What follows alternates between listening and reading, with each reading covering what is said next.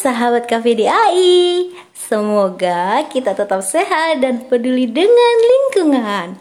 Di masa pandemi ini, berat sama dibikul, ringan sama dijinjing.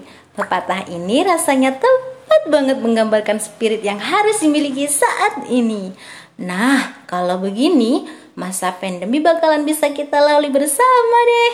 Seperti apa yang dilakukan Rini Eka Sari? Pernah dengar nama ini? Sahabat KVDAI, Rina Ekasari merupakan pendiri sebuah UMKM yang berbasis lingkungan sekitar bernama UMKM Pugar 04 Tangerang. Keren banget kan? Niat baik diikuti langkah nyata, inilah yang dilakukan Mbak Rini. Untuk mewujudkan rencananya, ia berdiskusi dengan pemerintah setempat yaitu RW.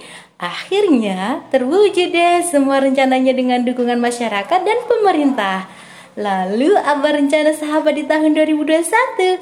Yuk kita ikuti semua rencana dengan aksi nyata.